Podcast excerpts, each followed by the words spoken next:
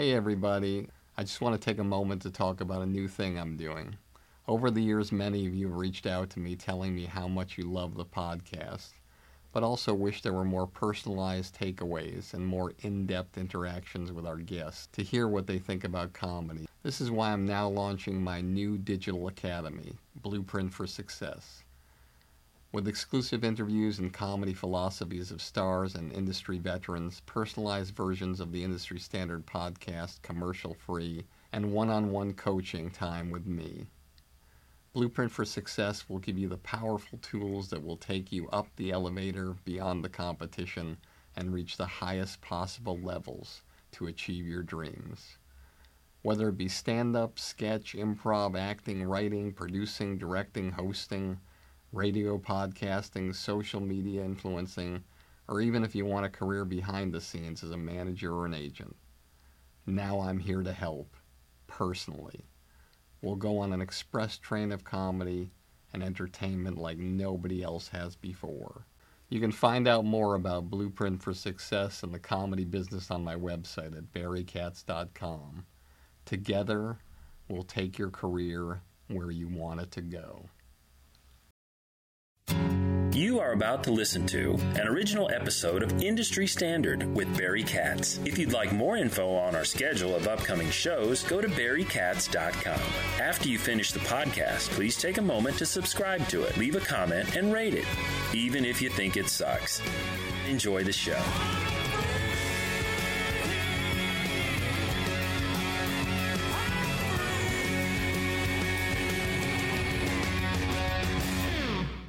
All right, welcome back to another episode of Industry Standard with me, Barry Katz. I want to talk about a few things in this cold open, but before I do, I just want to thank all of you for all of your support. You guys have been unbelievable. I am so excited to be here today because I get to sit across from a guy who is one of the funniest actors and I'm talking about Tony Cox. And the first thing I want to tell you is this I was at a shoot today, I was out of the office. And I am rushing back here because I want to be on time for this because I have so much respect for Tony. And as I always say, that line that Vince Lombardi said if you're early, you're on time. If you're on time, you're late. And if you're late, don't bother showing up. And so I get here 15 minutes before the time we're supposed to be here, and I'm thinking, God, I feel really good. And as I'm pulling into the spot in the garage, my phone dings, and it's a text from one of my producers, and it says, Barry, where are you? Tony Cox has been in the lobby for 30 minutes. Thinking to myself, God damn it. This guy shows up over a half hour early for the gig and puts me to shame. And even though we started this podcast three minutes early, I feel as I'm sitting next to this guy, I'm late. And you want to know what else I feel when I sit next to Tony Cox? I feel like I'm a bad person. I'll tell you why. If you've ever been around Tony Cox, and I was fortunate to represent Tony Cox for probably over five years, this is a man that is the nicest guy you will ever meet in your life. Everyone he meets, he treats like they're the President of the United States. I've seen him on sets where he treats the craft service person who's serving the trail mix the same way he treats the studio president of a feature film. For a guy who I know who's probably done close to a hundred movies, and a guy who every time that he has the opportunity to go on frame in a film, he creates what I like to call holy shit moments. And if I could actually use one of my own sayings and make a joke that's been done since vaudeville, if I could look up holy shit moments in the dictionary, it would have a picture of Tony Cox right there. Every single thing he's ever done, you can always say that. Me, myself, and Irene, where he's getting into a nunchuck fight with Jim Carrey. or Bad Santa when he's in the ring with Billy Bob Thornton. It never ends. And so, if I could tell you anything that could help you in your personal or professional life, it's very simple. When I look at Tony Cox, I think of nice guy, treat people right, be kind, be generous, be wonderful to everybody, show up early all the time, and in anything you do, create holy shit moments. And I can guarantee you, you'll have a chance to have the kind of career that Tony Cox has. Here we go in three, two. This show will have laughter. I got everybody pregnant with Barry Katz and semen. I'm not comfortable with the tone this is taking. If you're undeniable, you will not be denied. If you want to be successful in show business, you get yourself a Jew white manager like Barry Katz. Being a manager is just turning no's into yeses. Creating holy shit moments. Undeniable. You fucking firing me up, Katz. I love this man. Is there anything else I should know? You're on. What? I'm on the air. Barry Katz. Back in the house. House. House. Let's do this. And Welcome back to another episode of Industry Standard with me, Barry Katz. I am so excited today. I'm pumped. So, without further ado, I'm going to introduce you. Everybody get some popcorn. Let's go to sleep together. Tony Cox's thriving career spans some 30 years and has put him alongside some of the most respected directors and distinguished actors of our time. Grossing over $1 billion in all the films he's been in. With over 85 film and television credits to his name, Tony Cox has been featured in a wide range of projects with roles in Bad Santa, Star Wars, Me, Myself, and Irene, Date Movie, Disaster Movie, and television shows like Rescue Me with Denis Leary and Martin, as well as music videos with artists like Eminem, The Foo Fighters, and Snoop Dogg. Joseph Anthony Tony Cox was born on March 31st, 1958, in Manhattan and spent his childhood in Uniontown, Alabama, with his grandmother and grandfather. By age 10, Cox was already an avid drummer, originally planned to study music, but couldn't read music, and instead decided to pursue acting after watching Billy Barty, a little person who was also an actor. With encouragement from his relatives, Cox moved to Los Angeles, and at the age of 18, he began taking classes at the Merrick Studio School. Tony landed his first film role in 1980 with Dr. Jekyll and Mr. Hype, and then in 1981 appeared in the third Cheech and Chong feature, Nice Dreams. Two years later, Cox played an Ewok in Star Wars Return of the Jedi and went on to also star in the Ewok based spin offs The Caravan of Courage and The Battle for Endor. In the late 80s, Cox appeared in George Lucas's Willow, Mel Brooks's Star Wars parody Spaceballs, as well as Tim Burton's 1988 hit Beetlejuice. Cox has appeared in several high profile music videos that have been viewed by millions and millions of people, including Breakout by the Foo Fighters, Just Lose It by Eminem, and From the Church to the Palace by Snoop Dogg. Cox recently featured films included the 20th Century Fox comedy Date Movie with Alyson Hannigan and Eddie Griffin and Jennifer Coolidge, an epic movie with Kal Penn and Fred Willard, both by writer directors Friedman and Seltzer. Cox is well known for his scene stealing roles as Indiana Jones in Disaster Movie, Friday opposite Ice Cube and Chris Tucker, Me, Myself, and Irene opposite Jim Carrey, and Oz the Great and Powerful, directed by Sam Raimi, which grossed over $300 million and had Cox co starring as James Franco's loyal companion, Knuck. He is perhaps best known for his lead role in Bad Santa opposite Billy Bob Thornton, where he plays Marcus, the foul mouthed brains of a safe cracking team. Cox reprised his iconic role for Bad Santa 2, which is just open in nearly 3,000 theaters for this upcoming holiday season and is presently the number one comedy movie in America. Ladies and gentlemen, please welcome Tony Cox. Thank you very much. I am so happy to see you. I haven't seen you in so long. How you doing, brother? I'm doing good. Just happy to be here to see you, Barry. Haven't seen you in a while.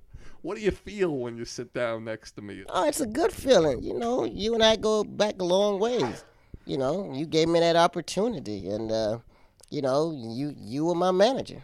I love managing. You're one of the most amazing people. But one of the things that I found that was so hard about our relationship as a manager and client, which frustrated me. If you were to look at all the movies and television programs that are released in a year, if there's seven roles that are listed for a little person, that would be a miracle. And so, whenever you were sent down for those roles, probably half the time you got them. Yeah. But it's still, in my mind, not enough.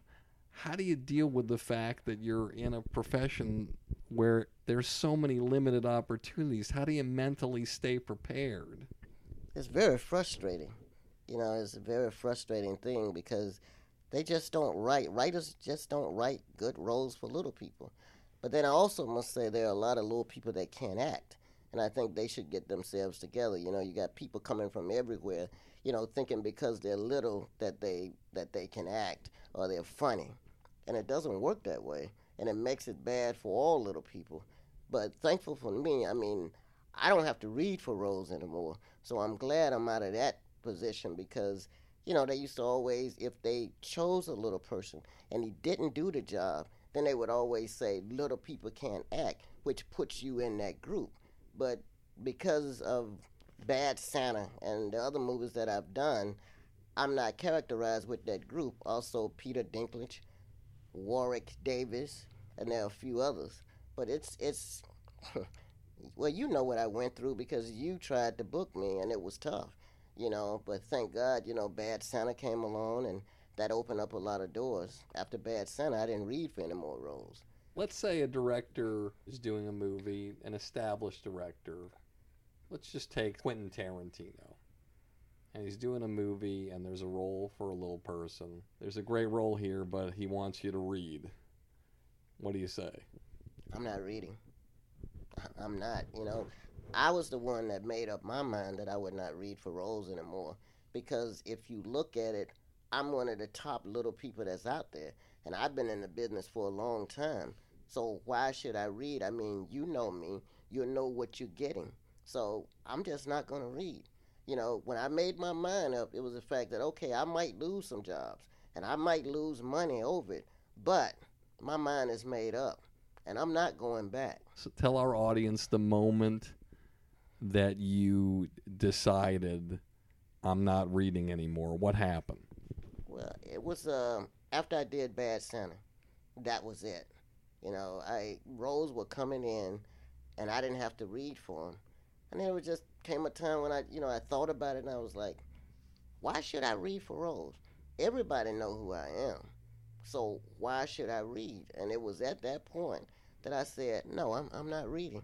And Mark even put something to me. Your manager now, Mark Russo, who's an amazing manager and an amazing man who I work with. You know, he said, suppose Eddie Murphy called. And I had to think about that. And actually, I did get a call, and I read, but it wasn't a part for a little person, but they said we would see him. And it was for uh, Norbit.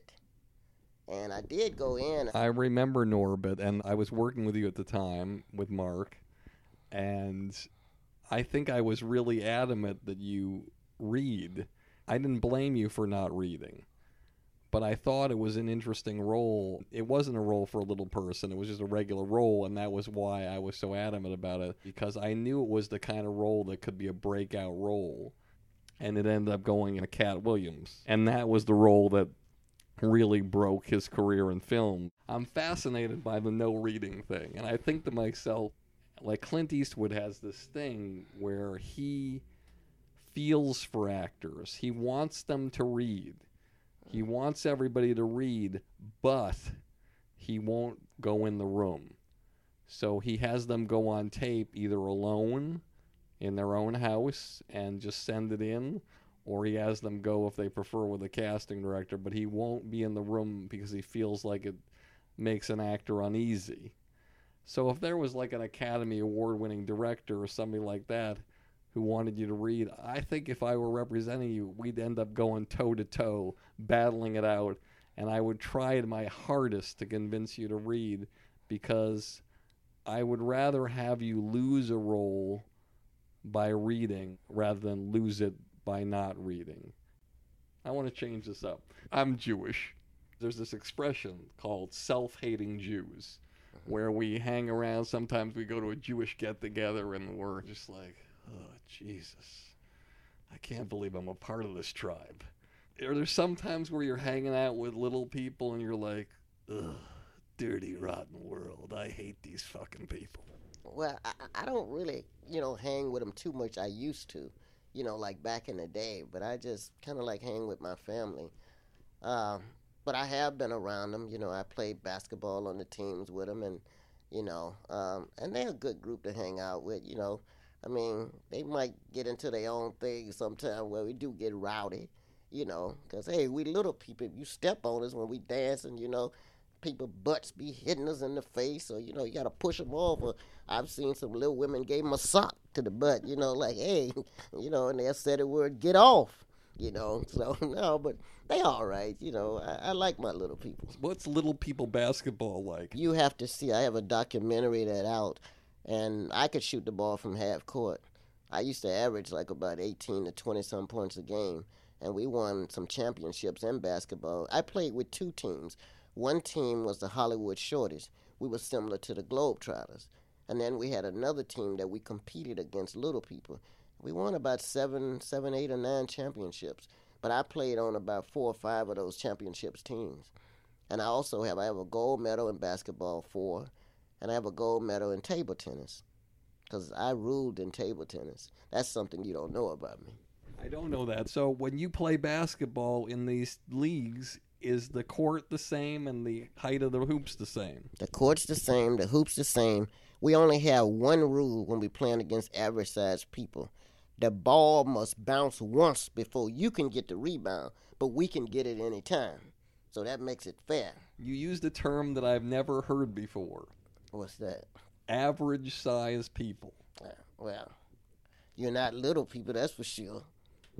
Is that the term? I, I don't know. I mean, some little people say average size people, and some say they don't like to say average size. What is average, you know? But I use average size. That's what I say. Tell me what offends you that people would say to you or terms that people would use to describe your disability. The M word. The M word. Yes. You know what that is, right? Yes, I do. Yeah. That's a word that we don't like. That's a word, it's almost as bad as saying the N word. It's not quite there, but it's close. It's a word that if you're a little person and you walking and somebody says that word, it'll like stop you in your tracks. It's a word that we do not like. And if you say that word to me, I'm to tell you my name. I'm Tony Cox. And if you use that word again, then I'm to say something that's probably to make you mad and upset you, where you might want to try to do something to me, but I'm proving a point to you that I don't want to be called that name. I've said it to you once, I've told you. Now, since you did it again, I'm letting you know how I feel. Did you like what I just said? And that's how. And I'm glad that they have all these shows coming out about little people so people can see. And you, in all these shows, we do not like that word. And and I'll just say the word is midget. Please, if you see a little person, do not say that word. I represent a little person who's a comedian who's done two Showtime specials. And in his act, he uses the M word a lot. I think he uses it similarly to how Dave Chappelle and Chris Rock use the N word. He feels because he is a little person, he has the right to use the word. And he upsets a lot of little people when he uses the word. Can I share with you something he said by Sure. using the M word? Yeah. he has this line where he says that one time little people picketed his shows and they were in front of his show with the signs. Of course, they were little index cards, but they had the signs. The leader of the group said, Listen, we're here because we're upset because you use the M word, and the M word is like the N word to a black person to us, and we'd appreciate if you stop using it. And he looked at the leader of the group and he said, Midget, please. Wow. But there are things that get him really upset if he's with his fiance who's average size Right. and he'll have a moment with her at the airport where he's kissing her and she's Asian and somebody will drive by. Honey, look at that. A dwarf and an Asian woman. We've seen it all. And I noticed when he met my kids, I felt like he was a little tentative. And then he warmed up and they were wonderful and they had a great time with him and they went to a special and they were so happy. But he told me later that kids are really hard to be around. They just don't have the social graces and they can say the worst things.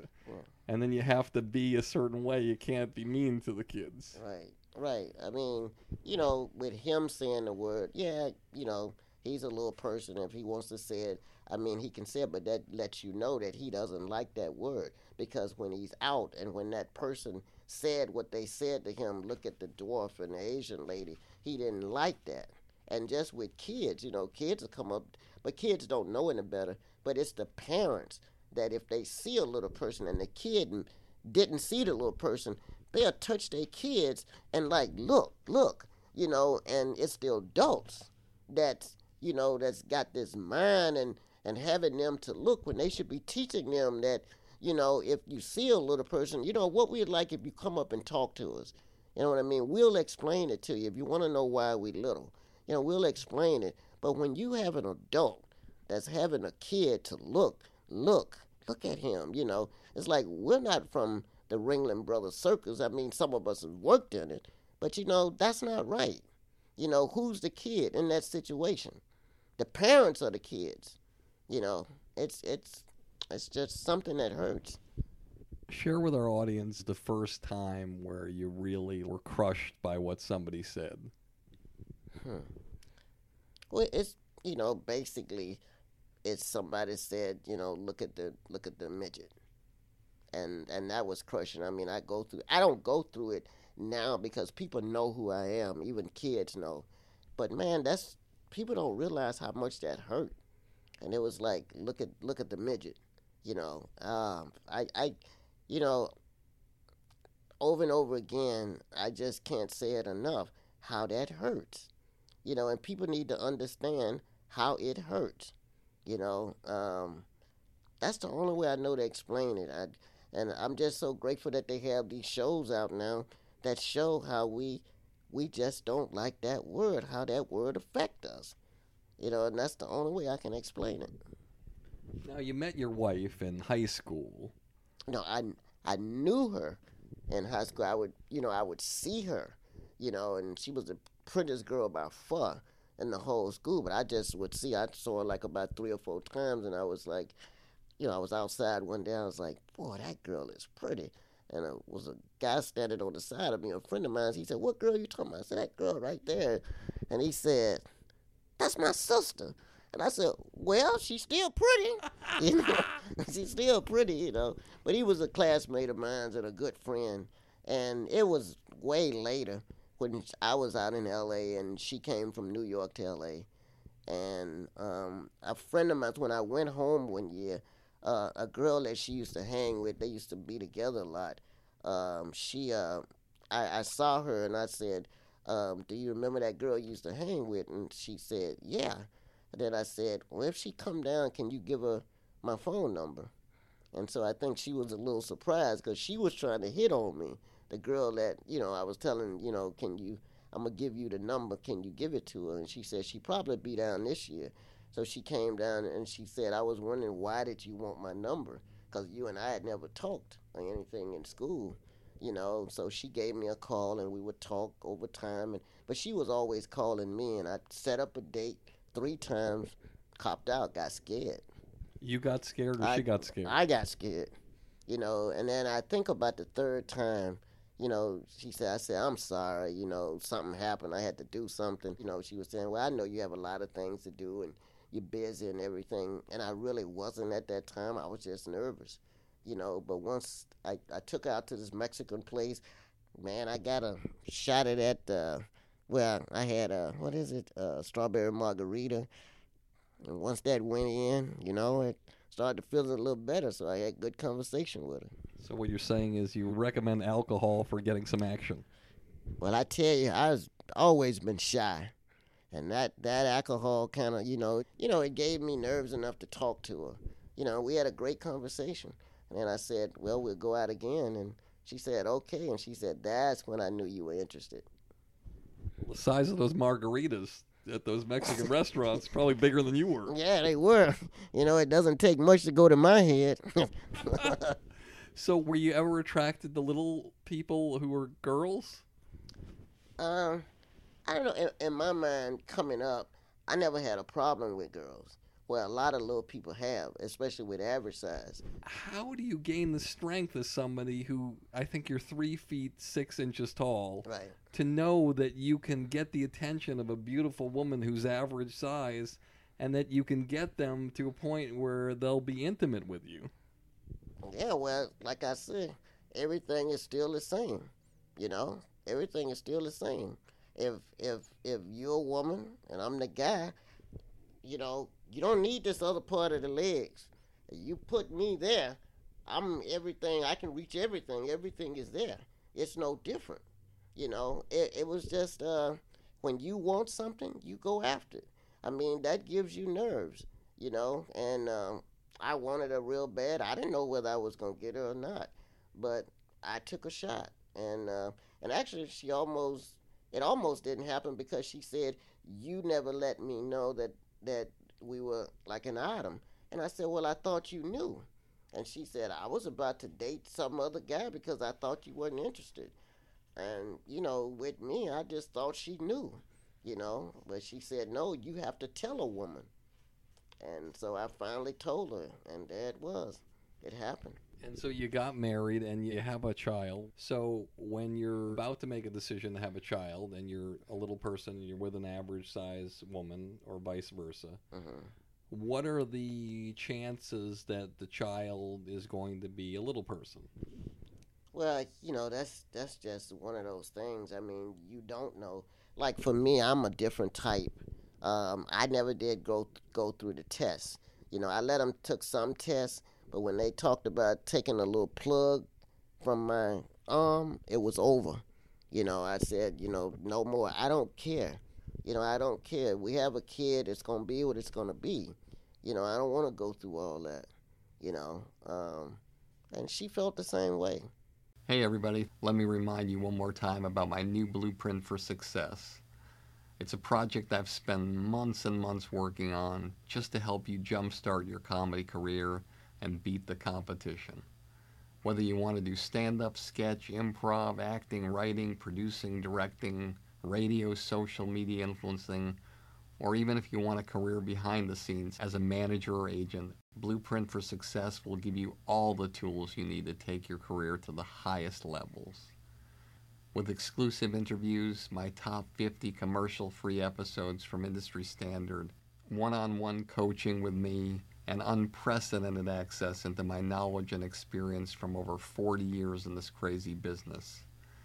I guarantee you that with Blueprint for Success, you'll become the creator you've always dreamed of becoming.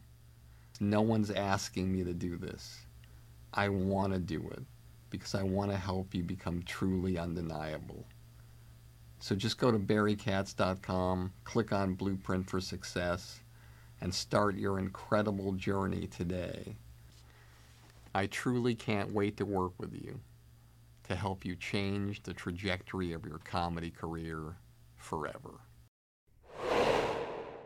I want to talk to you about this amazing documentary that I worked on called I Killed JFK. It's centered on a man who has been in prison for 30 years, who's the only person in history to have admitted to killing John F. Kennedy. He started as a runner for the mob in Chicago, and he was hired to drive two hitmen from that city around Dallas.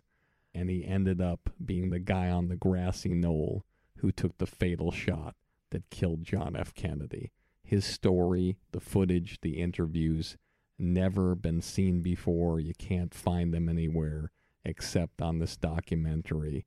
Go to ikilljfk.com, look at the trailer, buy this documentary, and everybody who does go and get a copy of this special I'm going to choose one person randomly and I will invite them to a live podcast to be there in person with my guest, be able to meet them, ask any questions they want.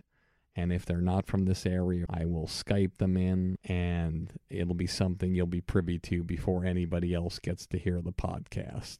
So go to ikilljfk.com, pick up this documentary. I guarantee you it will blow you away. All right, I want to go way, way, way back in the way back machine, okay? All right. Take us back to Manhattan where you were born. What was the socio-economic situation with your family and what was your first inspiration to be in the entertainment business? All right. In the beginning, the only thing about New York I remember, I know I, know I was born there, but my mother took me to Alabama when I was like about nine months old, you know, and, you know, it was going to be hard for her. Where was your dad? My dad at that time, he was he was out of the army, but I think when she took me to my grandmother, they had gotten a divorce. They had gotten a divorce, so she took me to my grandmother to keep me. And it was the best thing that ever happened because I was raised up in a small town. The town is called Uniontown, Alabama. The best thing that had happened to me, population maybe 2,200 at the time, you know. Um, and my mother would have been overprotective. You know, I mean, she was young. She was 26. She had graduated from college. She was married, and uh, she was a school teacher. But it would have been hard. It would have been hard for her. So she took me to my grandmother, and my grandmother cared for me. You know, but she would send money, you know, to help my grandmother out. So your mom essentially gives you up for adoption within the family to your grandmother. Well, no, not like that. But I mean, she basically gives you up to your grandmother, and your grandmother becomes essentially your parent. Yeah, but my mama was always there. It wasn't like she just dropped me off. It was going to be hard, and she had to get somebody to stay with me while she worked. And So she, was, young. living in Uniondale. Union. No, she was living in New York. Okay, so but she went back to New York, and Right. your grandmother and grandfather raised you. Yes. Do you ever ask them why they agreed to raise another child after they went through their whole life raising your mom, and then another child is dropped on their doorstep? Why did they agree to that? I don't know. My grandmother just she just loved me so much. You know, she really wanted to adopt me.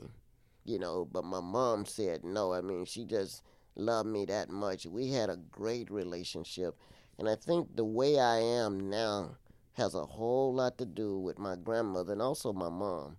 But my grandmother, man, everybody knew her in that town. You know, if you came to Uniontown, Alabama, even the Caucasian people, some of them could tell you about my grandmother, you know, like where she lived and and everybody knew me. I was the smallest person in the town. But when your mom brought you to your grandmother's, Mm. did she know that you were a little person? Yeah. Yeah, she At knew. nine months, you know? Yeah, yeah. And in some cases, watching TV Nine, watching others, there are some little people that look like they could be average, and we find out that they're little. But for me, mostly it's the heads, and a lot of little people are achondroplasia, which is uh, a lot of little people are that. You know, they that type. They call them acons, and I'm not an acon. But I didn't let them run tests on me to find out what I, you know, what I am. Got it. So you're growing up through your formative years there. How many times a year do you see your mom? Every other year. And was it hard to stay close to your mom? And did you start feeling closer to your grandmother than you did your mom? I was always closer to my grandmother because I lived with my grandmother. You know, I, I lived with her, but I was close to my mom. Now, but when you living with a person, you know, you always gonna be closer to that person. What about your dad? How often did you see him? Didn't. I think when I saw my dad, I think I was in maybe the eighth, maybe the seventh grade, and I went to New York, and we found him. One of my cousins took me to where he was living, and that was when I saw him. Tell me about the meeting. Well, you know, every kid, you know, you want to see your father and you want to know your father. So, you know, it was fine. I mean, I was happy to see him, you know. But when I saw where he lived at, you know, it was he wasn't living in a very nice place. It was like a hotel. And like you walk in the door, it's like there's one room and then the bed pulls out from the wall. Murphy bed. Yeah, yeah. And then the kitchen was over here and there was a bathroom and then a closet and that was it. You know, it was the living conditions were not good. When did you see your father again after that? Um, it was the next time that I drove out to, um, drove to New York from Alabama. Drove from Alabama to New York. Got it. So you saw him every time you saw your mom. No, oh no, no, it wasn't even close. Those were the only two times I saw my father, and that was it. Never seen him since. Never seen him since. Don't know whether he's living or dead. You know, I tried to find out, but just you know had a problem.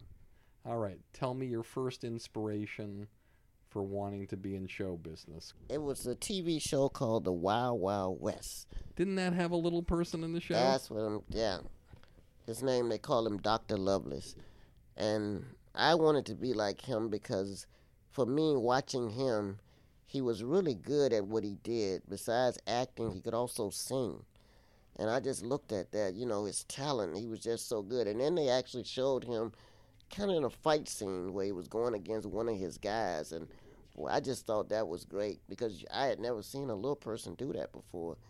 And he was the one for me that really inspired me. And also, you know, it was Billy Barty, you know, watching him on the Love Boat, you know, with also, they would have him with a wife, and she, her name was Patty Maloney. I always wanted to work with Patty.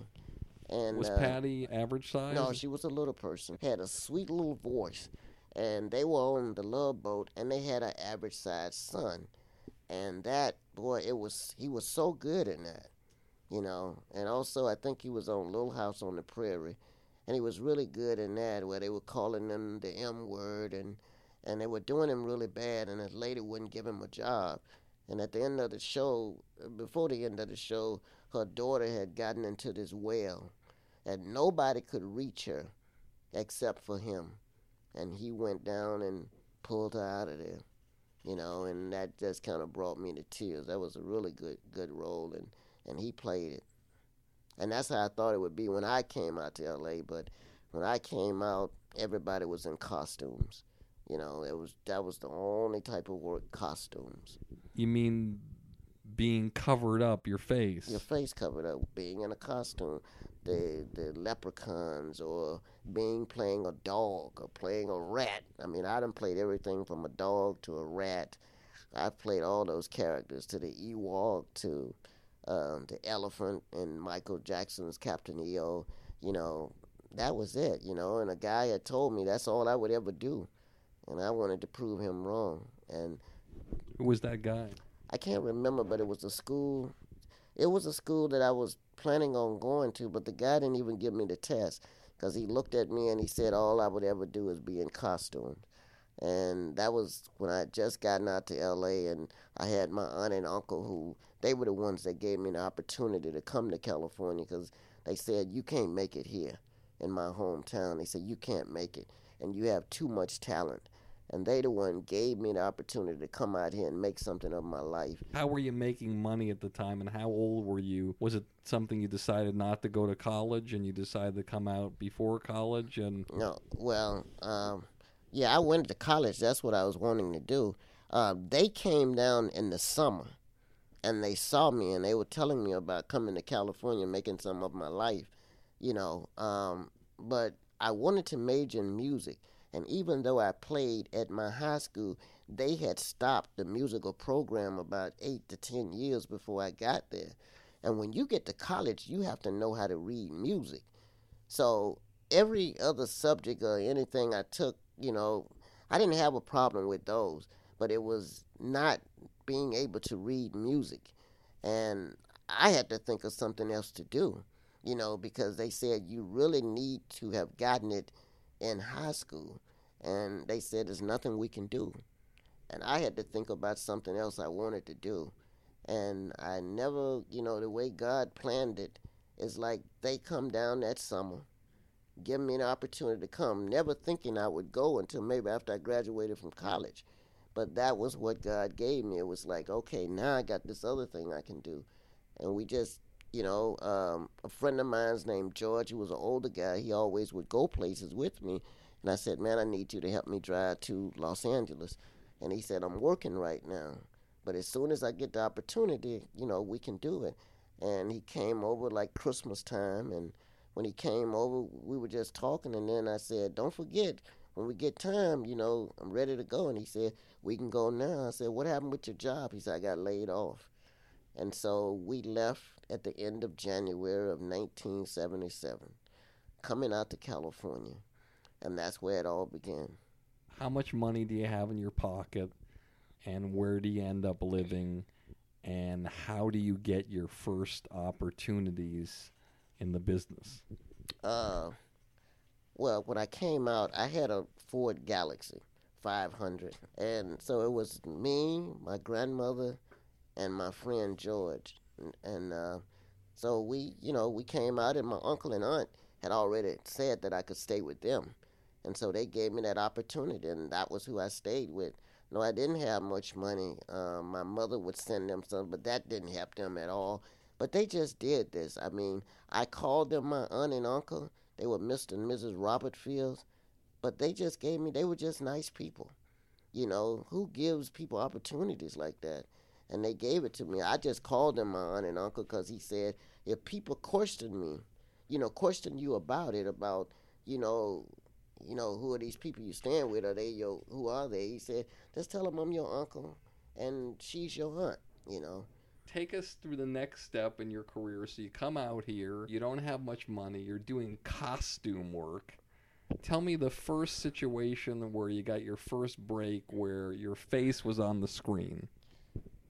Um, it was a commercial called Burger Chef. Phil Silvers played Santa Claus, and it was myself, Billy Barty, and a guy named Joe Gibb. We were elves. Boy, it all comes full circle, huh? Yeah, Your first gig, and now you're in a movie that's the number one movie in America, yeah, and you're playing a demented elf in a way. yeah. yes, yes. Tell me the first time you did a job and you said to yourself, I'm really good and I am never going to do any other job again. Man, I I think me, myself, and Irene working with Jim Carrey. Um, the fact that when I when I got there, and I was in the car, and they were saying to me, they said, "Tony, how are you? How are you off script?" Because a lot of a lot of the actors here they scared of Jim of Jim, because Jim is going all over the place, you know. And they said, are, "Are you okay? Are you nervous about this?" Because you know he'll just go off. And it was like when they said that to me, it's like right down my alley. oh, I like this, you know. And I remember thinking, uh, well, anyway, the director was telling Jim, he said, Jim, you got to see this guy do the nunchucks. Because a lot of people don't know this about you, but you're a black belt. Yes, yes, yes. I'm a black belt. Now, the nunchucks, were they in the script? No, I was slick. I took the nunchucks. And I remember it was my third audition. I had taken them on the other two, but I never showed them, never said anything.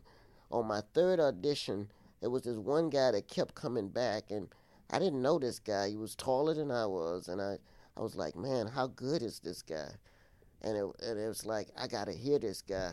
So I remember I was in the waiting room waiting for my audition, and I decided to go out because I wanted him to read before me. I wanted to hear him because it's like he's got to be coming back for a reason. That means he must be pretty good. So I, I said, I'll be back. I got to go to the car. So when they came out to get me, they said, oh, he stepped out. So they asked to see the other guy. So I went back in. Normally, I don't like to hear nobody else read. You could hear through those walls. And so I heard him, and he was pretty good, you know. But I still felt like, ah, I'm, I'm okay, you know. But for, for some reason, I was nervous that day. And so they called me to come in, and I went in and I read, and I somehow we started talking about the nunchucks, and the guy said, "Can you really do them?" And I said, "Sure." And then he said, "Cause this guy right here, he's uh, he's a black belt." And he said, "No, really, you know, if you can't do them," I said, "No, I I'm, I really can do it. I'm a black belt too." And then so he said, "Okay." He said, "Well, we're gonna have this other person to read, and then we're gonna bring you back." So he had somebody else to read. They brought me back. I did the nunchucks, and all I could see was the white of everybody's eyeballs in there. I mean, it was just white, like ghosts. And and so when I finished reading, they, I mean, when I finished doing the nunchucks, they said, "Wow." They said, uh, "Tony, uh, we want you to go back out of the room, but don't leave. Don't go anywhere. Just sit in the room. Okay, we're gonna call you back." And so they listened to the other person, and then they brought me back in, and they said, "Well." you I know I'm sure you know by now that you our guy. And they said, Man, where did you learn how to do those nunchucks? You know, and and and that was it. The nunchucks pulled it off. when you're doing the scene with Jim, it feels like he has no fucking idea that you're gonna pull the nunchucks out. Did the director not tell him?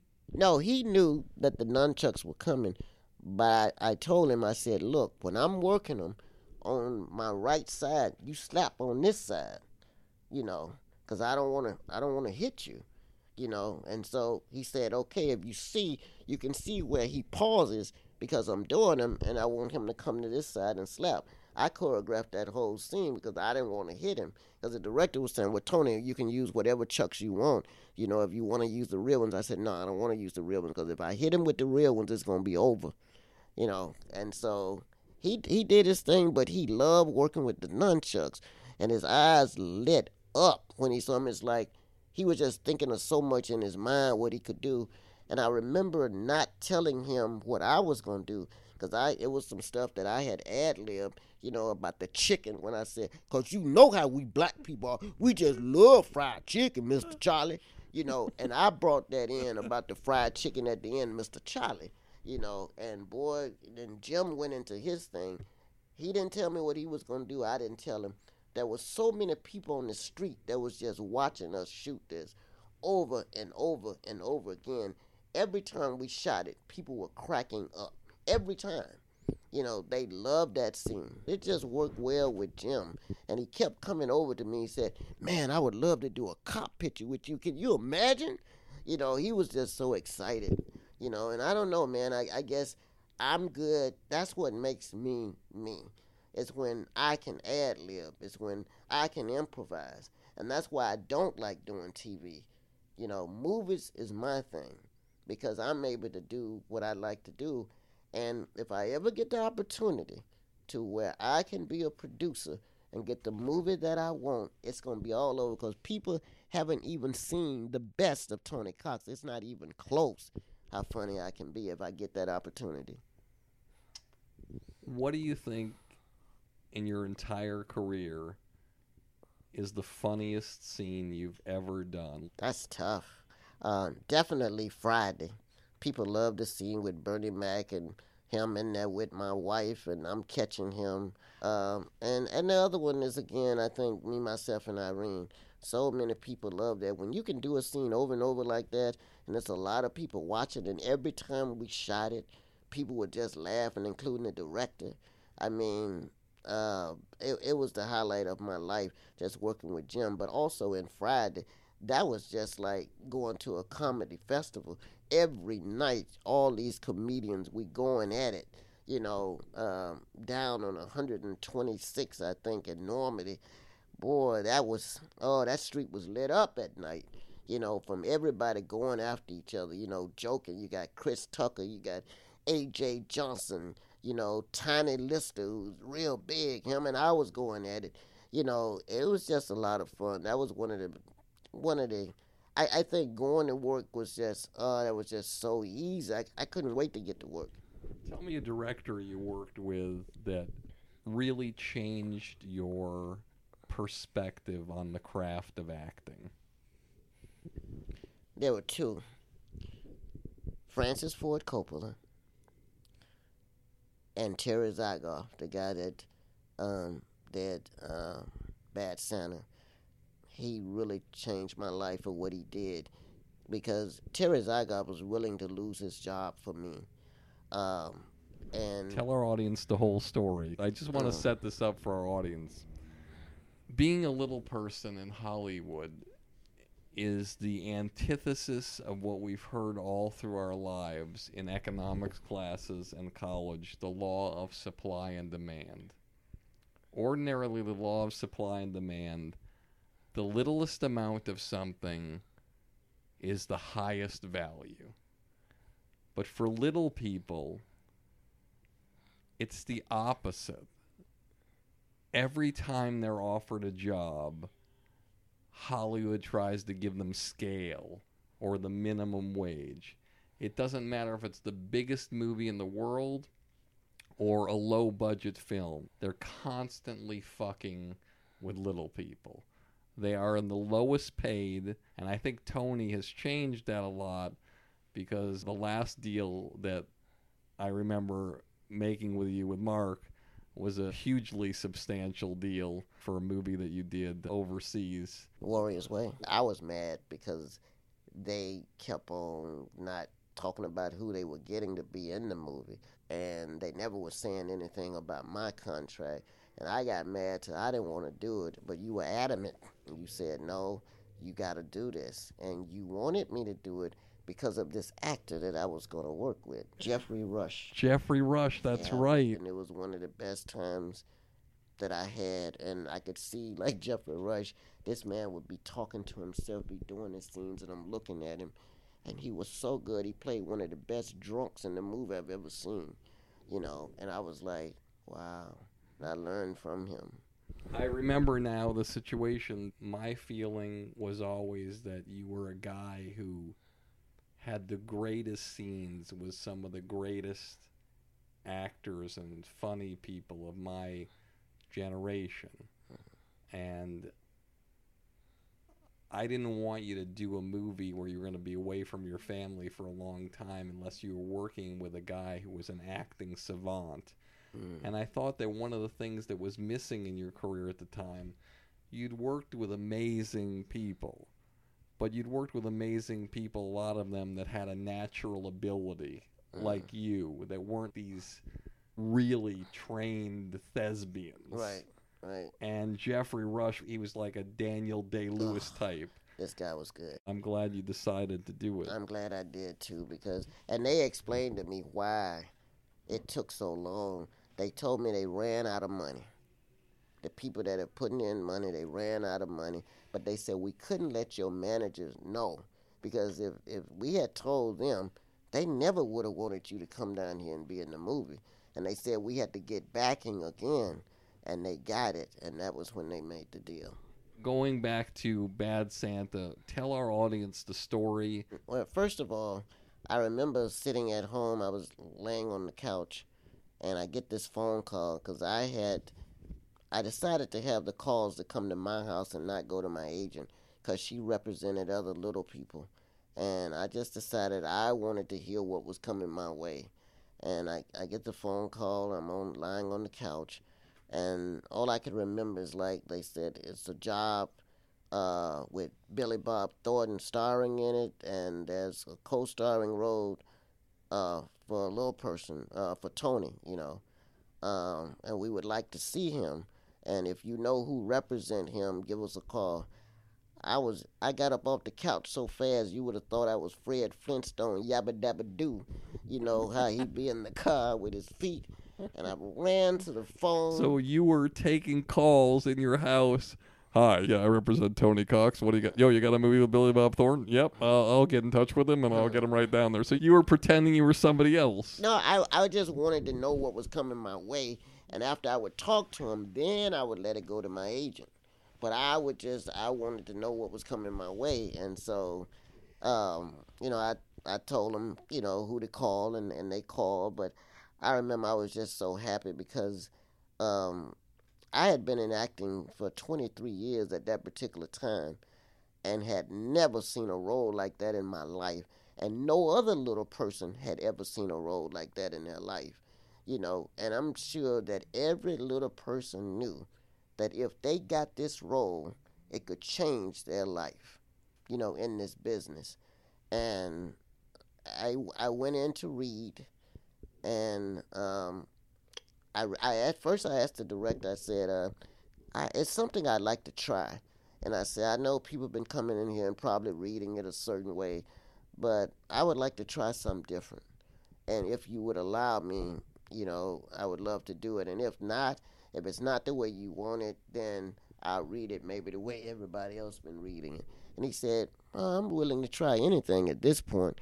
And then I knew they hadn't found anybody they wanted and I started to reading it, and I had put some ad libs in and improv improvised some things, and and the director started to laughing so hard, tears was coming down his eyes, and he stopped me in the middle of the reading, and he asked, "Did they have Kleenex?"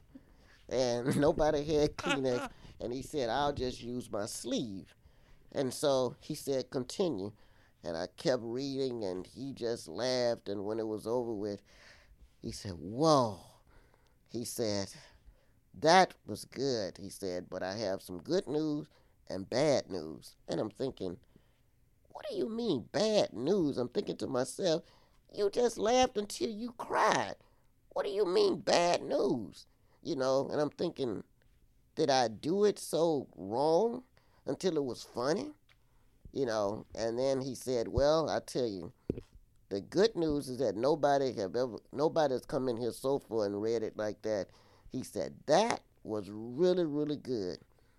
The bad news is that this role was not written for African American; it was written for a Caucasian.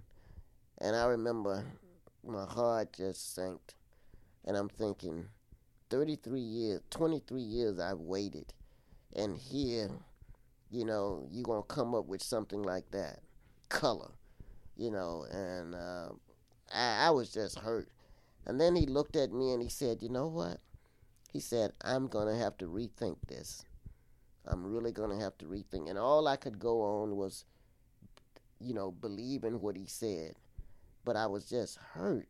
Like, why after all these years? And I just prayed. I prayed about it. I prayed about it and he kept bringing me back. I read about nine times, and I remember I read all the way from like April till like June. Now, each time he's bringing you back, is he bringing other people in the room? Are you reading for Billy Bob? What is he asking you to do each time? No, it's just reading different scenes. He bring me back. I'll read scenes. Only one time he had this guy in, in the room, and he was a producer. He was very intimidating and he had said to the director Terry Zwigoff that that guy would not get the role. Talking about me, he said if that's who you want, he would not get the role.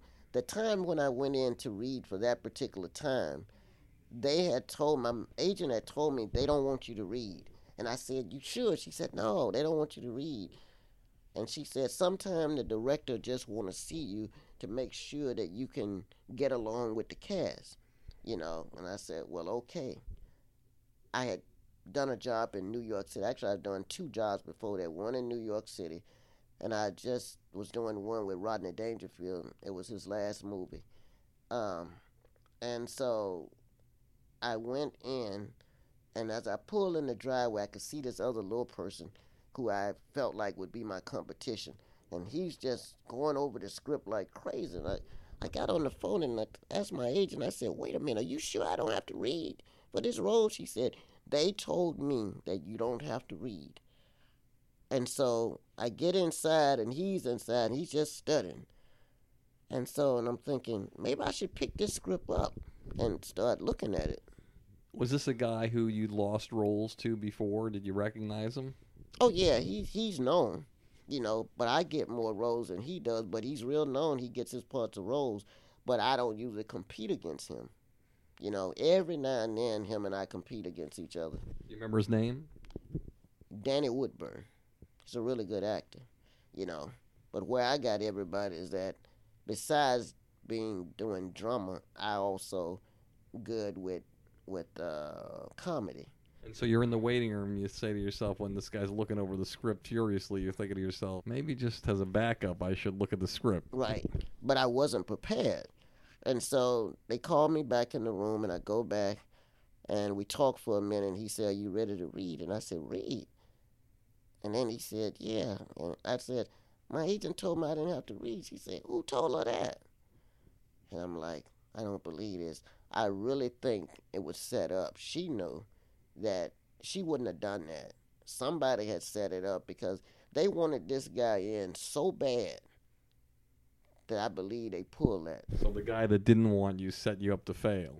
Yeah, I, I just think it was every nobody wanted me except the director and Billy Bob. Who goes into the room first? He he goes in first. Now, are you listening through the walls? How's he doing? No, I don't want to hear Danny. I really never wanted to hear anybody except that one guy that time.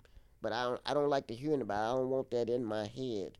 But I was just I wasn't prepared. So you had to do a cold read. So he walks out. You walk in. Who's in the room? Um, two ladies who are producers, the director, but this time it's this guy that's very intimidating. He's about six four, six five, and you can tell he doesn't like me. I, I mean, I could tell, I could see it on his face. And myself and the director, we became friends. I mean, to go ahead of it, he had told me that this guy said if that's who you want, he's not gonna get it, you know. But anyway, he kept bringing me back. I didn't do well on that reading because I wasn't prepared, and I knew I, I couldn't get it out of my head because in my head I'm thinking if I just got to meet with the director, everybody likes me. I mean, I don't have a problem with anybody. I'm sure I'm gonna get it. You go from that thinking you got it in your mind, you know, it's just this little thing that you have to go through to now you got to read for it. You don't have it. And I could not pull myself together. I, just couldn't.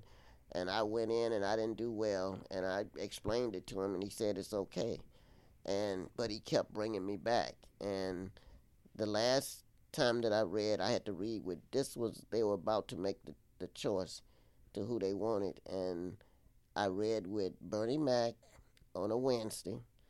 And I read with uh, Billy Bob Thornton on a Friday. Well, Bernie Mac and I, we always click anyway. You know, we just had that thing. Um, then I read with Billy, and I had prayed so hard that the Lord just, you know, let me have it. You know that I would I would just do a great job, and I went in. I remember Billy walking in, and we started to read, and I remember when I started to read, we read that first scene. I just felt like, and this is true, I felt like God was in that room, st- sitting at that desk, just looking. And I remember after as we read the first scene, the director it just clicked. The director said, "Do you guys would you like to try it again, or what you want to do?"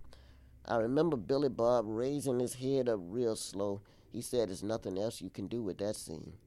And I was like, yes, because it was one of the best readings I had ever given in my life.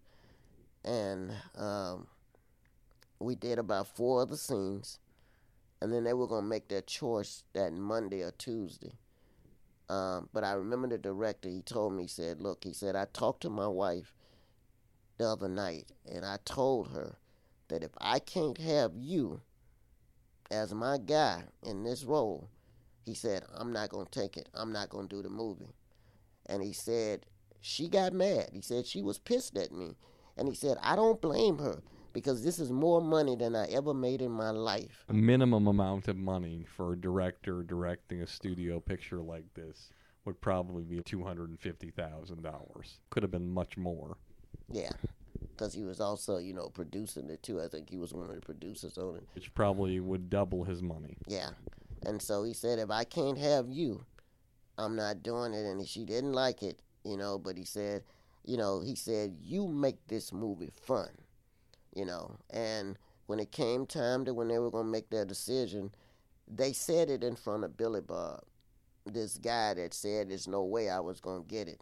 And everybody was against me, uh, except that director. And then when he said it in front of Billy Bob, the director told me later that before he could stand up and talk in my behalf and say, if I can't have Tony, I'm not doing it, he said, Billy Bob stood up. And he said, I didn't know how Billy felt about you. I really didn't know. And he said, Billy stood up and said, What do you mean you're not going with Tony? He said, Tony is the best guy for this role, the best actor. And he said, the guy turned colors when he heard Billy said that because he was so sure that Billy would go along with him for the other guy. And just recently, with Bad Santa 2, listening to Billy talk about it, he brought up some things which I didn't know. He said that what he liked about me that I could find that comedy. And he said Tony got in director even told me, he said, Billy came to me and told me that you're the better actor by far. And he said, Billy sat me down and explained to me why you were the better actor, you know. And he said, you know, Billy was just great. Those two people, that's the reason. And the man, the man upstairs made it all happen because I always say God put people there for you. For me, he put the director there. And when they were about to go over his head before they heard his answer, Billy stepped in. And they were not looking for Billy to say that. And they had to let it go after that. But what I did know, they also was looking to fire me my first day of work. They had everything. They were looking to fire me. And they had this other guy waiting in the wings. He told me later. He said they had me waiting, but then he called their bluff and said it's either going to be me or Tony. And they had to make the decision at that time. Even my driver knew that I was going to be fired that day. You know, he said, because he knew that producer. And he said, I remember when I picked you up, I'm saying, this kid has no idea what he's about to go through. And he said, I remember coming up on the set and watching you. And he said, man, you were flawless. You ever see that producer again at the premiere or after the movie became such a big hit? And did that producer ever come up to you and say, Tony, I was wrong? No. It was a couple of producers. The one that I said was intimidating, he called me from Texas. And it was on my answering service. He said, Tony, he said, you were great. Thanks for doing the movie. He said, you were sensational. He said, all these write ups that's in the paper about you. And he said, man, you deserve it. He said, we're in Texas right now.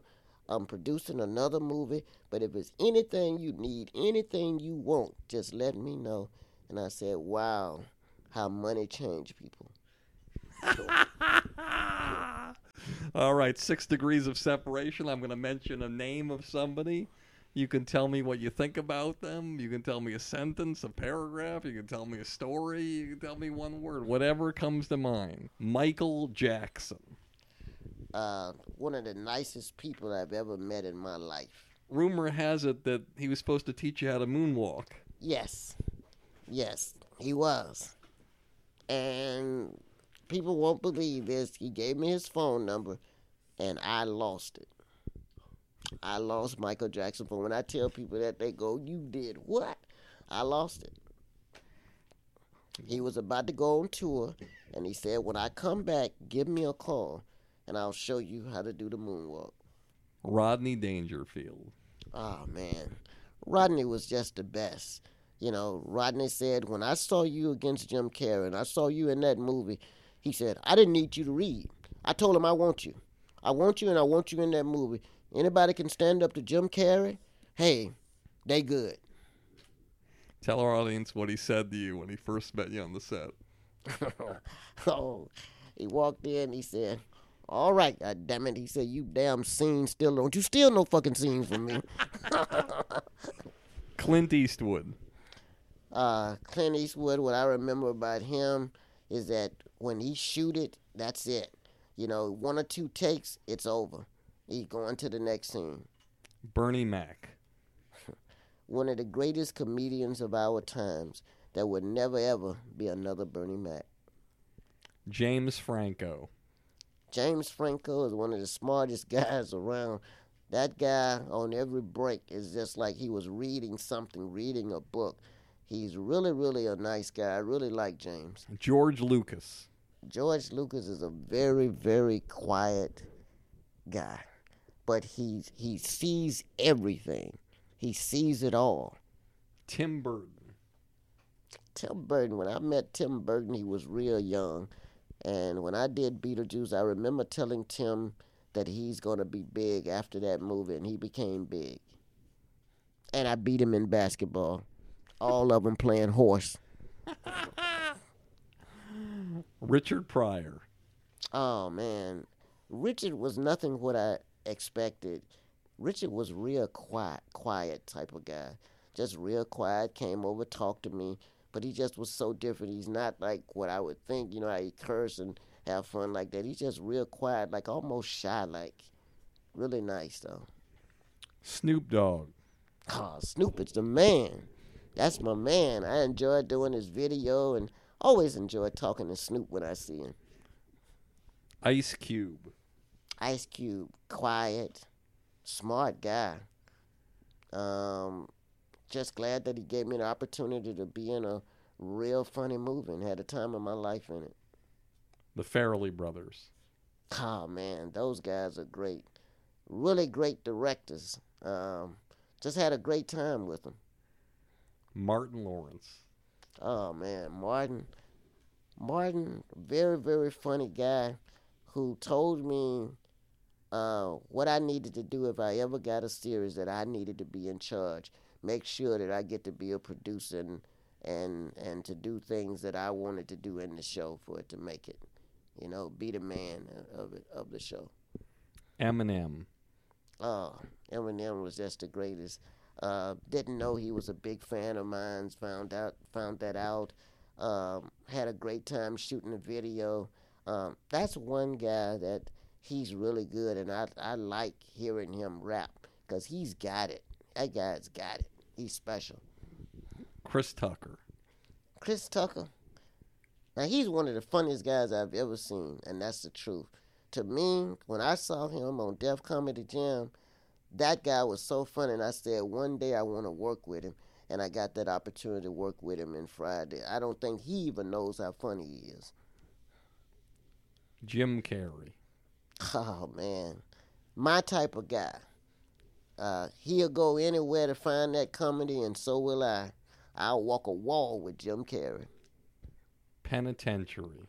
that movie, that was the movie that kind of started my career, and um, I always remember the director Jamaa Fanaka, who told me that I'm gonna make you, that this movie gonna make you big, and it did change my life.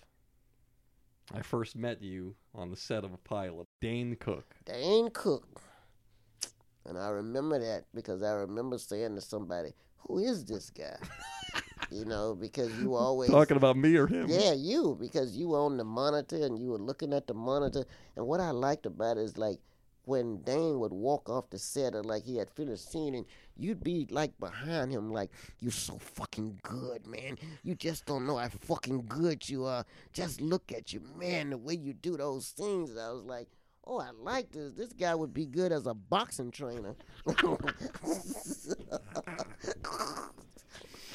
And that's when I met with you and I wanted to represent you. Yeah, yeah. You came over and you started talking, and you started talking to me. I did this line, and um, I had made up something, you know, and everybody was walking. They were walking slow, and I was walking behind them. I said, "All right, get the molasses out your ass. Let's go." One of the biggest things about that TV series that I remember fighting hard for, and Dane too, we didn't want any dialogue that had anything to do with being a little person. We just wanted you being his boss. yeah, And you were so amazing. thank you. Billy Bob Thornton. Oh man, uh, Billy Bob Thornton was just the greatest. I owe uh, him, and and also I gotta I gotta say Terry Zwigoff, my career for changing my life. You know, those are the people that God put there for me, and Billy Bob has been everything to me. Um, those two guys, and um, I just personally can't thank Billy enough. I don't even want to think about where I would have been if Bad Santa 2 hadn't come along. So, again, Billy, if you listening, thank you so much. And the Terry Zwigoff, thank you, because you kept me in there. Thank you. Francis Ford Coppola. Boy, Francis Ford Coppola, he's the man. He's the only person that I ever was like intimidated by because I knew about The Godfather and all the movies that he had done. And he was really one of the best, if not the best director I've ever worked for because I like what he does. He had us to do improvs about the characters that we were about to play. Said, forget about the lines. Let's do the improv. And I just remember that. And I remember Michael Jackson coming over to me, couldn't stay away from me because he was laughing. And Francis said, Michael, what is wrong? He said, tell him stop making me laugh. I said, I'm not doing anything. I'm playing my character. You know, and Michael just thought I was just so funny. But that's what I remember about Francis. He that improvisation that he had us do, man. I always do that now before I do a film like about my character. And I thank him for that. Explain to our audience what that process is that he told you to do. Well, we all, you know, instead of worried about the lines and stuff, he just wanted us to improvise what we thought our characters were about. Like, like for me, I was Hooter, and I was the one that always would get stuff going, you know. And I, um, by by getting stuff done, I played this keyboard, and that what made the ship run. And he wanted me to improvise what that character was like, you know. And he said, "Don't worry about the lines, just just do it." So I came up with what I thought my character would do. Like Michael, he was the captain of the ship. Well, be a captain. These are your people in, you know, in in the ship. So run it, you know. And that just to me just did it for me. When was the last time you cried? I've cried many times, but I think one of, I've I've cried since then. But one of the times was when I was just trying to going for the role of a bad Santa, and just like everything was against me, and I was like, why why am I going through this? Why do I have to go through this? You know, and and just saying to God, why? I mean, a role come along, you know, 23 years for it to come, and here they don't want an African American. You know, it's for a certain race, you know, Caucasian. And it was like, why? Why? And I just said, Lord, please work it out. And that was a song that was on the radio. It's a gospel song, but I- don't really know the song that well, but it's like this this burden or whatever is not yours to bear alone. It's the Lord. And I just remember that song helped me a lot. And um, I just went through so many ups and no ups, just downs, you know. And it, it to be in acting, I, I gotta tell you, mentally, if you don't have it, acting will break you. It will break you. So always tell people mentally, you have to have it. And uh, thank God that you know I had it. I don't think anybody's been through no more than I have. Tell me the role that religion plays in your career and your life. Well, religion means everything to me. My whole career is about God because God does everything for me. And I always say it's not about man, it's about God. God controls everything. And so, you know, it, it's been roles that that, you know, have come up and I, I felt like I should have had those roles. But they didn't go my way. But I think the biggest thing that changed my life, it was a part for Snow White and the Seven Dwarfs. It was not with Disney, it was with Shelley Duvall Fairy Tale Theater. And I remember for the first time, these guys that I was reading with, these were guys that were beating me out for roles. And when I was in acting school, you know, I was top of the class. I'm, I was wondering, are these guys so much better than me? And it was a time when that almost broke me. But I don't let anything break me. And I was just like, you know, when I got a chance, they, they dwindled it down to eight people. And as I watch these guys, I'm looking, I'm listening at them. The first guy used to beat me out for roles, and I'm listening at him. I'm seeing so many things he's doing wrong. Second guy, third guy, terrible. And I'm looking, I'm saying, on my worst day, these guys couldn't beat me out. And I ended up getting the role, which I thought I wouldn't get. And I remember I was almost broken to the point where she said, write down the role that you would like to have, which is the lead role, and then write down another role that, you know, would be your second choice. By me having not worked in a while, I never wrote down the lead role. I wrote down two other roles because I just wanted to work. But I did ended up getting that job. Your proudest moment in show business. My proudest moment in show business. Um, when I was riding with my wife, we were riding down Hollywood Boulevard, and I turned the corner, and there were three people. It was a guy, a girl, and another guy. And as I turned the corner, I could read their lips, and they said, "There goes Tony Cox." And I always thought nobody knew my name, and that just it just did something to me. Just my name that they all said there. I could read their lips. There go Tony Cox. And man, I don't know, it just did something to me. Your biggest disappointment in show business and how you used it to fuel yourself to the next level. Well, it was when I told you, like when I got out to California and I went to that acting school and I was going to take a screen test. And I had my aunt in the room, my grandmother, and my uncle. And this man just broke me down. I mean, telling me I would never be nothing. You know, I would always be in a costume. He said, Look at you, you're black.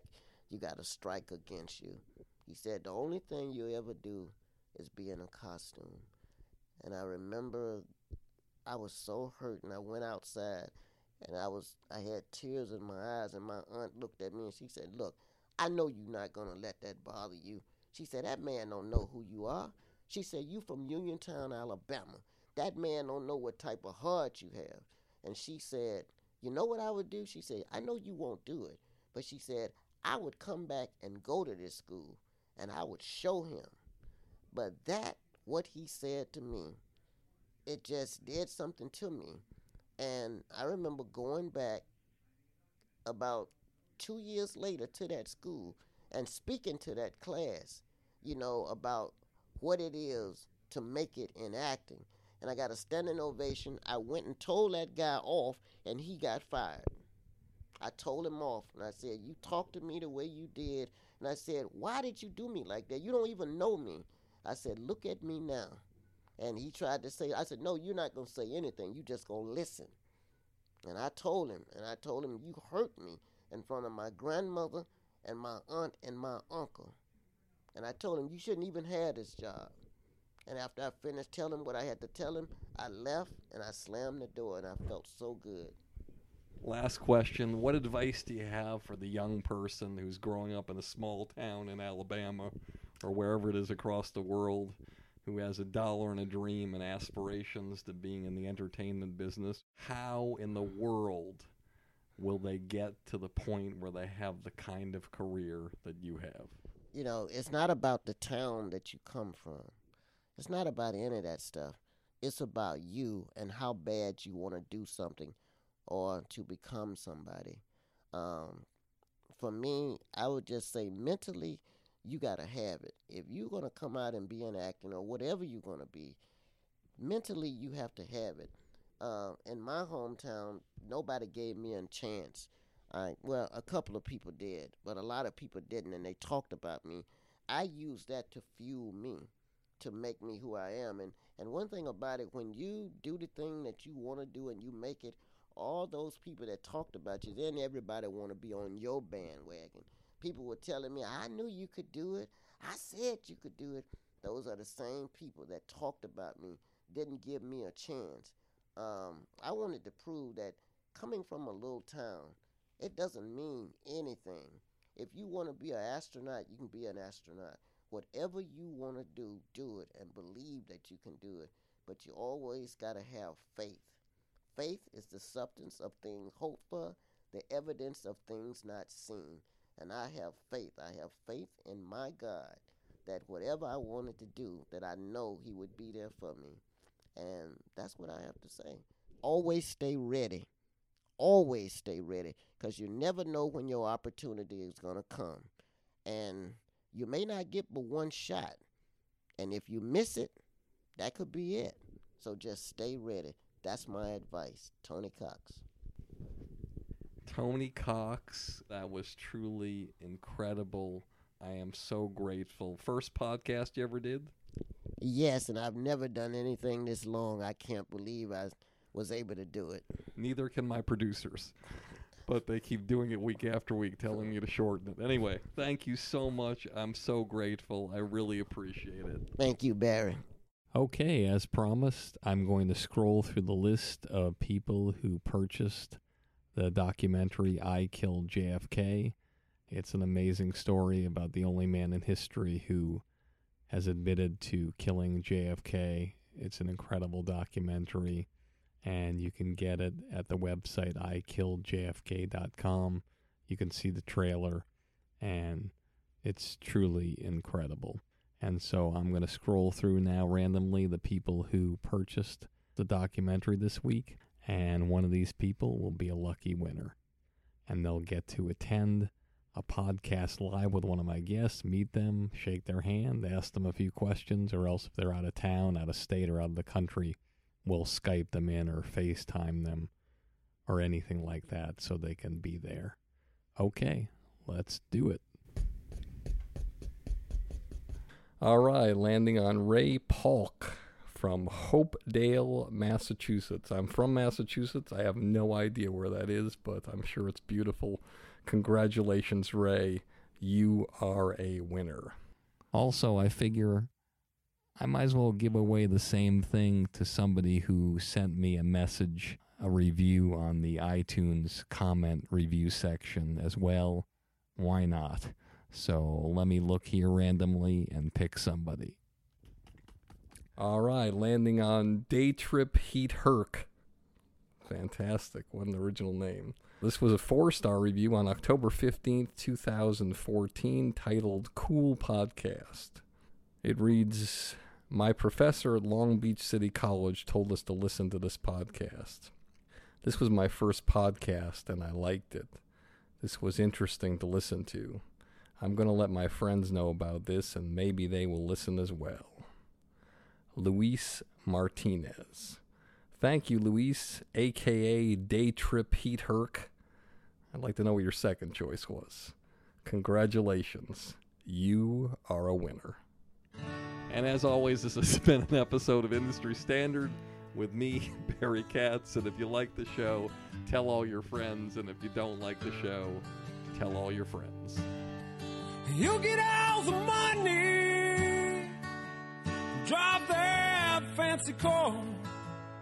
All the people love you, cause you're going far. Life is for the dreamers, they have all to gain. It's never quite over till it all feels the same. You pick your own poison, dig your own grave down in the valley. A fortunate.